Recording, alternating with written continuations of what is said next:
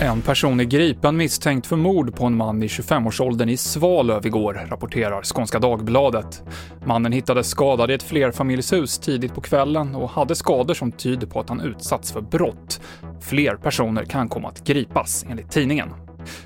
För första gången så införs nu lokala allmänna råd för att hejda smittspridning av corona. Och det är i Uppsala där de nya råden nu gäller från och med idag och i två veckor framöver. Så här säger Anders Tegnell om hur man vill att folk ska bete sig. Undvik eh, stora privata fester, undvik att arrangera sådana, undvik att gå på sådana. Försök jobba hemifrån så mycket som möjligt. Överhuvudtaget försök dra ner på eh, det nära umgänget med andra personer utom de som du normalt sett umgås med, alltså de du egentligen bor tillsammans med. Det är väl liksom huvudbiten som vi skulle vilja se en förändring av. Folkhälsomyndigheten säger att det kan bli aktuellt med lokala råd på fler platser.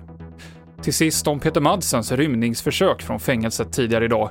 För en stund sedan höll polisen och fängelsechefen en pressträff där man berättade om händelseförloppet. Och det här kan du se på TV4 Play. TV4-nyheterna med Mikael Klintevall.